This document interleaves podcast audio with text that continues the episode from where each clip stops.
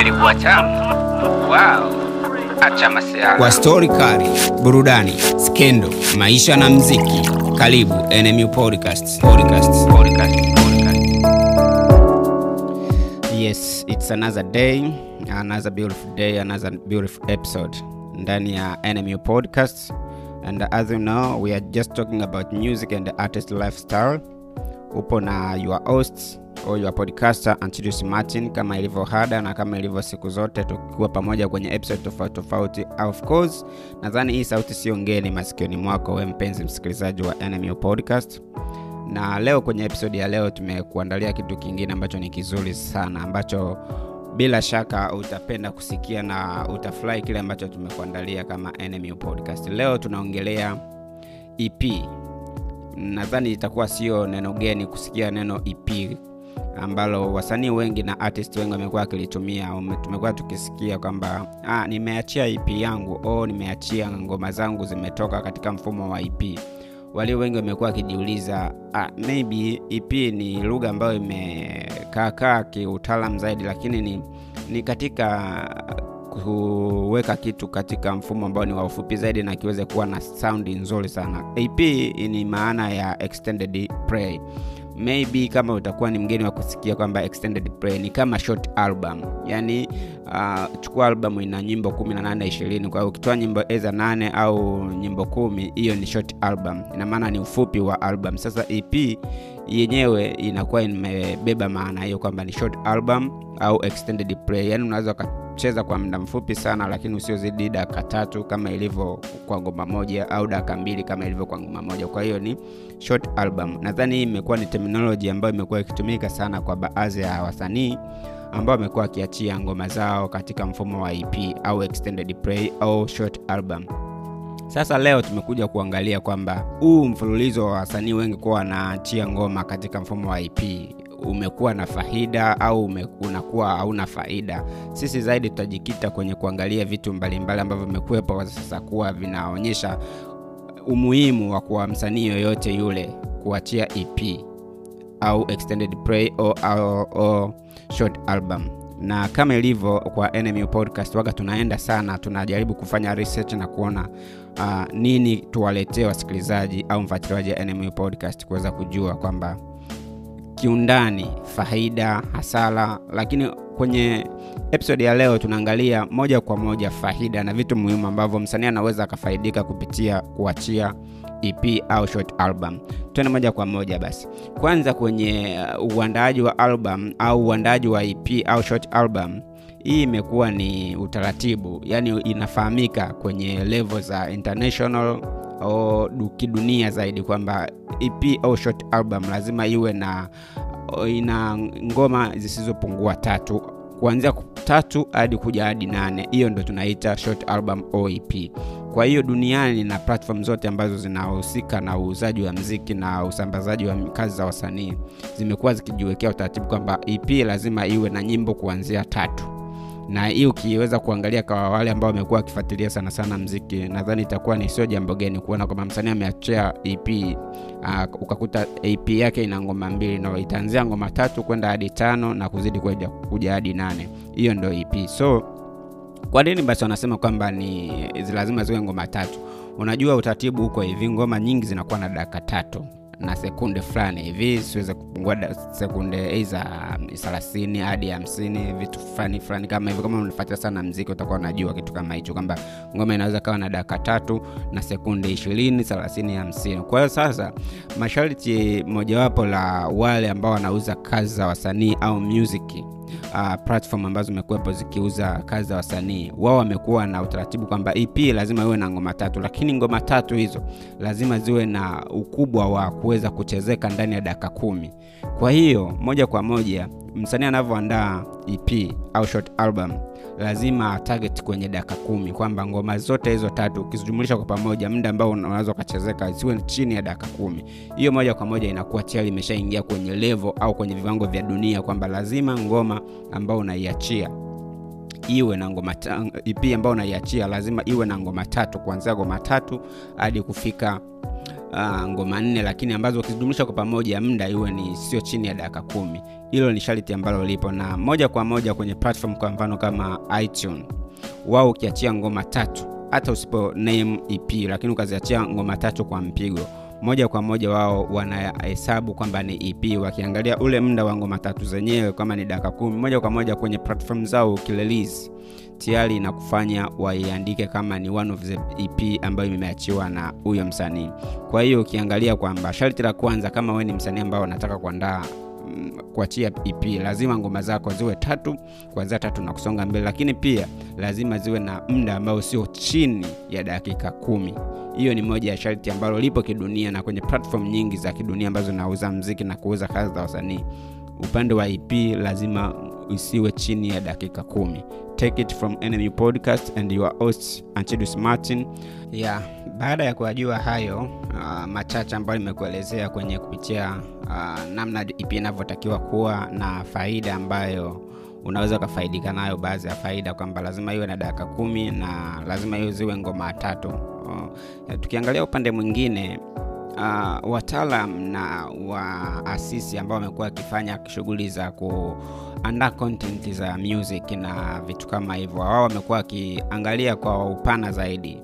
Uh, unajua mpaka sasa hivi mauzo ya mziki au mauzo ya album kidunia yamekuwa yakishuka mwaka hadi mwaka na hii ipo wazi kwamba soko la uuzaji wa album kidunia limeshuka sana tofauti na ile ilivyokuwa zamani. Na hii ni kwa sababu tu uh, sehemu au milija ya kupatikana kwa mziki kidunia zimekuwa ni sehemu kubwa sana. Zimekuwepo platform nyingi sana ambazo zimekuwa zikiuza music uh, ina tunasema kwenye kwa njia ambayo ni ya kimtandao zaidi yani ipo in wireless form au in online form. Kwa hiyo ile uuzaji wa album physical copy imekuwa ni ya chini sana yani watu wengi wamekuwa wakikimbia hiyo njia. So hii imepelekea kwamba album mauzo yake yakiwa yamekuwa yakishuka duniani mwaka hadi mwaka tofauti na ilivyo ilivyokuwa hapo zamani. Kwa hiyo sasa uh, uandaaji wa ep uh, wao wamekuwa wakiona kwamba imekuwa ni faida zaidi kwa sababu ukiandaa ep unakuwa ukiuza mziki. Kwamba unakuwa ukiuza kimziki kivipi ni kwa sababu uuzaji wa ep moja kwa moja huwezi kutengenezea zile soft uh, zile copy yani zile cd ambazo zimekuwa zikishikika maybe tape na vitu kama hivyo. Hiyo uuzaji wa ep wao wamekuwa wakiuchukua moja kwa moja na kuweka kwenye upande wa platform ambazo zimekuwa zikiuza mziki na kusambaza kazi za wasanii. Kwa hiyo ukija kuangalia faida mojawapo ambao, ambao tunaisemea hapa ni kwamba ukitoa ep moja kwa moja unakuwa ukiuza mziki kama mziki. Sio ile cd kama cd au physical copy ambayo imekuwa ambayo ilikuwa ikiuzika hapo zamani. Faida mojawapo ya kutoa ep unakuwa ukiuza mziki. Na hii ipo wazi kwa sababu uh, imekuwa ikionekana kwamba unavyotoa ngoma katika mfumo wa ip inakuwa ni rahisi zaidi kuipush na kuwafikishia walaji na wasikilizaji wa mziki. Kwa hiyo imekuwa ikionekana kwamba ni njia mojawapo ambayo inauza content ile ambayo inakuwa imechukuliwa kabisa kwenye music na kumfikishia mlaji kitu ambacho ni very very very special.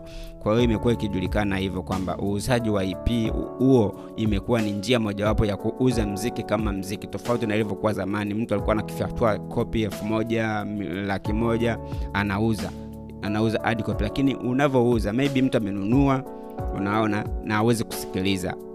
Anaweza kuidamba akaiweka kwenye store kama pati ya sehemu kwamba nami nilinunua albamu ya msanii fulani. Kwa hiyo lakini unavyokuwa unauza ep ngoma tatu mtu anakuwa anachukua kile kilicho chenyewe yani anachukua content nzima ngoma tatu anasikiliza kwa wakati mmoja. Kwa hiyo wao wamekuwa wakiichukulia kwamba uuzaji wa ip ni sehemu mojawapo ya kuuza ile kazi au art ya msanii au art ya mziki wenyewe. Yani unauza mziki pure mziki. Kwa hiyo imekuwa ni moja ya faida kwamba ile content au ile dhima nzima ambayo umekuwa umeiandaa kwenye music mtu anaweza akaifikia kwa muda mfupi sana kwa sababu ni chini ya dakika kumi ni, ni, ni dakika kumi ni ngoma tatu ambazo unaweza ikakalilika na kusikilizwa kwa wakati mmoja. Kwa hiyo imekuwa ikijulikana kwamba utoaji wa ep na uuzaji wa ep ni moja ya sehemu ya kuuza ile ati ya msanii moja kwa moja. Take it from NMU podcast na upo na martin kwenye kwenye hii episode ya leo ambayo nimekuandalia kama very special episode for clarifying the benefits of ep or extended play or short album. Tuendelee kuangalia faida nyingine ambayo imekuwepo ikijulikana kama ni moja ya ya faida ya ep nyingine mwingine faida ni kwamba uachaji wa ep au short album kwanza unachukua muda mfupi sana. Na katika kuchukua muda mfupi sana kama tunavyojua kwamba kuandaa album sio jambo jepesi. Ngoma ishirini au 18 sio jambo jepesi sana. Kwa hiyo ep imekuwa ni sehemu ya kuchukua muda kidogo sana. Mtu anaweza akajikunja ndani ya siku uh, wiki za tatu unaelewa uh, au mwezi akawa ameshamaliza ep mastering mixing na kufanya vitu vyote. Kama hata ni kumtafuta mtu wa kumshirikisha kwenye uh, baadhi ya ngoma tayari anakuwa amesha ameshampata ndani ya muda huo mfupi sana. Kwa hiyo imekuwa ikijulikana kwamba ep haichukui muda sana. Uandaaji wake au utayarishaji wake kwenye upande wa kuandaa studio time imekuwa ni kidogo sana. Kwa hiyo imekuwa ikijulikana kwamba muda wa kuandaa ep ni mdogo. Na wakati mwingine wamekuwa wakienda mbali zaidi na kusema kwamba upande wa kuandaa ep imekuwepo ni njia mojawapo pia ya kufanya msanii awe na content nyingi zaidi. Content nyingi zaidi kwa maana gani? Kwa sababu ngoma ni tatu maybe. Chukulia mfano msanii ameachia ngoma tatu kama ep anavyoachia ngoma tatu kama ep imekuwa iki onekana kwamba anaweza akafanya yani akaitoa katika njia tofauti. Kwa mfano anaweza akafanya acoustic cover album katika zile ngoma tatu ambazo ni za ep kama ep yani acoustic cover album. Kwa mfano zile ngoma tatu ambazo ameziachia kama uh, short album akiziuza baada ya muda fulani anaweza akazifanya kama katika njia ya acoustic, uh, acoustic cover album akapiga gitaa akaimba live.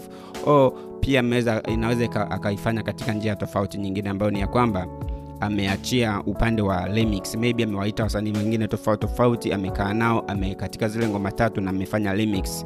O amefanya katika mahadhi ya lege kwa hiyo imekuwa ikionekana kwamba maybe kufanya uh, uandaaji wa ep au short album kuwa ni sehemu mojawapo ya kumwongezea msanii content nyingi au kumpa faida tofauti tofauti mbali na uachiaji wa album. Album nzima uweze kuifanya remix. Lakini upande wa short album au ep unaweza ukaifanya remix na ikawa ina mahali tofauti tofauti. Unaweza kufanya katika mfumo wa lege unaweza ukafanya mfumo wa acoustic unaweza ukafanya mfumo tofauti tofauti. Hiyo yote ni katika kuiesimisha na kuipush na kuonekana kwamba inaweza ikabadilika katika mifumo tofauti tofauti. Mbali na, na uchukuaji wa muda mfupi lakini pia inakupa faida nyingine ya kuwa na content tofauti tofauti upande wa uzalishaji na ufikishaji. Hiyo uh, ujumbe ambao umekuwa ukiuandaa kwenye zile ngoma zako. Kwa hiyo imekuwepo ikionekana kwamba kwanza inachukua muda mfupi lakini pia inakupa content nyingi ambazo unaweza ukazifanya na kuzipush na zikapokelewa katika maazi tofauti tofauti na watu wakaweza kusikiliza na wakaenjoy kile ambacho umekuwa ukikiachia. Take it from NMU podcast and here I'm your host Antidius Martin. Tukiendelea basi kuangalia taratibu faida ambazo zimekuwa zikiwepo zikiwa zinaonyeshwa upande wa ep na upande wa uh, jinsi ambavyo ep inaweza ikamnufaisha msanii au yoyote yule ambaye amekuwa akijihusisha na upande wa music. Uh, baada ya kuyajua yote hayo uh, imekuwepo ule utaratibu wa kuona kwamba msanii ameachia album maybe album kali sana lakini ndani ya ile album kuna baadhi ya ngoma zimejirudia na katika research ambayo tumekufanyia kama NMU podcast tumekuja kugundua kuwa kwamba pia uachaji wa EP au short album kama short album inaweza ikawa ni moja pia ya sehemu ya kutumia zile ngoma kuziambatanisha au kuziunganisha upande wa album. Hii imekuwepo ikionekana kwamba ni moja ya faida kwa sababu pia inaweza ikawa inazibu baadhi ya, inaziba baadhi ya mianya ambayo maybe inakuwa imeachwa wazi kwenye upande wa album. Kwa mfano umefanya maandalizi album lakini bado ukawa unaona unahitaji ngoma ishirini na umeshaandaa ngoma kumi na saba tu. Moja kwa moja unaweza ukachukua zile short ngoma ambazo ziko kwenye short album au ep ukaziunganisha kwa upande wa album tayari ikawa ni sehemu mojawapo ya kufanya album yako iwe timilifu au iwe kamili. Na hii imekuwa ni moja ya faida ya watu wengi sana tu. Wasanii wengi wamekuwa wakitumia hiyo advantage ya baadhi ya ngoma ambazo ni kali sana ambazo amekuwa ameshaziachia na zimefanya vizuri na kuziunganisha kwenye uuzaji au utengenezaji wa albamu yake. Kwa hiyo ep kama ep au short album imekuwa ina faida kubwa sana kwenye upande wa music na kwenye upande wa wasanii. Achilia mbali sana kuunganisha kwenye album lakini pia wao wamekuwa wakiangalia upande mwingine pia kwamba imekuwa ikimwandaa msanii katika ma, a, mazingira ya kwamba inamwonyesha kwamba unaweza ukafanya kitu cha tofauti zaidi ya ip unaweza ukafanya kitu cha tofauti cha kuwafanya mashabiki zako waamini wa, wa kwamba wako na msanii ambaye anajielewa. Lakini pia imekuwa ni kama art ya kuwafanya wasikilizaji au wafuatiliaji wa yule msanii kuonyesha kwamba huyu anakoelekea anaelekea kutuandalia album. Cause ili msanii awe ni msanii ambaye anaonekana kwamba amekamilika lazima awe na album. Kwa hiyo uandaaji wa ip kwa baadhi ya wasanii imekuwepo ni kama sehemu ya kuwapa art mafans wafuatiliaji wapenzi wa music kuoneshana kuoneka, kuonekana kwamba naelekea kwenye uachiaji wa album. Kwa hiyo waga inawatake attention sana wale mashabiki zako au mashabiki wa yule msanii ambaye ameachia ep au short album. Kwa hiyo hiyo pia ni moja yapo ya faida. Lakini pia tukiangalia katika faida nyingine wao wamekuwa wakisema kwamba pushing ya ep sio kubwa sana kama ile pushing ambayo inafanyika kwenye upande wa album cause utahitaji kuuza kwa sababu umetumia muda mrefu sana umeumiza akili umewafanya watafuta wasanii tofauti tofauti wakae kwenye album lakini kwenye ep unaweza ukakaa peke yako. Kwa hiyo ile pushing sio kubwa sana kama unavyokuwa una push upande wa album. Kwa hiyo unajikuta unatumia effort ndogo sana kupush ep tofauti na vile ambavyo ungepush kuhusu album. Lakini pia umeenda mbali wakiangalia faida nyingine ni kwamba pia uh, ile gharama stress ambazo umekuwa ukiziingiza kwenye upande wa uandaaji wa album kwamba nitahitaji kuwa na amount fulani ya kuandaa uh, vitu fulani kwenye album nitahitaji pesa fulani kumuita mtu fulani aje kukaa na mimi kwenye uandaaji wa album kumuita producer kulipia studio time na vitu kama hivyo. Hiyo stress pia imekuwa ikipungua unavyoandaa ep kwa sababu ni gharama ambayo ni ndogo kabisa. Pia unaweza ukaihimili popote pale katika mazingira yote pale na kuweza kuachia kitu na kwenda. Lakini pia gharama ya uandaji wa video vitu tofauti tofauti ambavyo vinahusikana na upande wa promotion skills and promotion strategy pia imekuwa ikionekana kwamba ni ndogo sana tofauti na vile ambavyo imekuwa ikichukua muda mkubwa sana au gharama kubwa sana upande wa album. Hiyo yote ni katika kuweka sawa na kukujulisha kwamba wewe kama ni msanii usipuuzie hii ishu ya uandaaji wa ep cause ep pia imekuwa ikichukuliwa katika az tofauti sana kwenye upande wa platform kubwa sana ambazo zimekuwa zikiuza hizi uh, mziki au kazi za wasanii mfano platform kama itunes spotify. Wao wamekuwa wakiona kwamba ip ni kitu kikubwa sana kwa sababu pia kwenye playlist au kwenye kategori zile ambazo zinakuwa zinajumuisha ep basi kama umeachia ep na yenyewe ep yako itakuwa inajumuishwa kwenye upande wa kategori ya ep album au short album. Kwa hiyo ni kitu muhimu sana.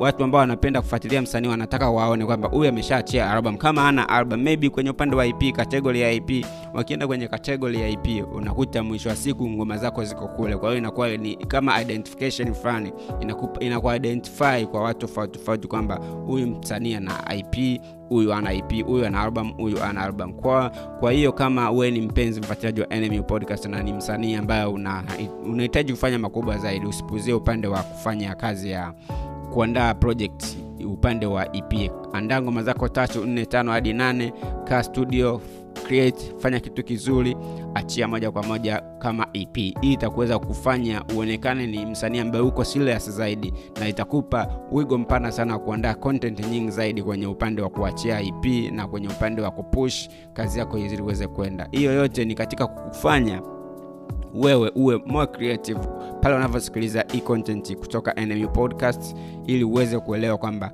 tuna, tuna aim kukupeleka sehemu fulani tuna aim kukupa vitu ambavyo ni adimu ambavyo vitakuwa vinakusaidia tips mbalimbali ambazo zitakusaidia wewe mpenzi msikilizaji wa NMU podcast hasa hasa wewe mpenzi artist ambaye umekuwa ukitufuatilia na kupa kitu kidogo kidogo ambacho kimekuwa kikusaidia kwa njia moja ama nyingine.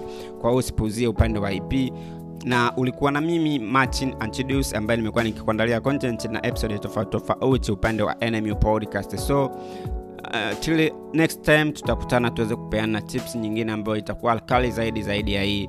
We mpenzi mfuatiliaji wa NMU podcast tufuatilie mitandaoni at next music universe. Tufuatilie kwenye peji zetu facebook instagram twitter kote huko kama next music universe. Hiyo ndo peji ambayo imekuwepo kupush content zote za NMU podcast ambazo umekuwa ukifuatilia we mpenzi msikilizaji. So till next time tutakutana kwenye episode nyingine kubwa zaidi. So ni kuombe tu share download msikilizishe mwalike mwenzako aweze kufuatilia kitu ambacho tumekuandalia kama NMU podcast.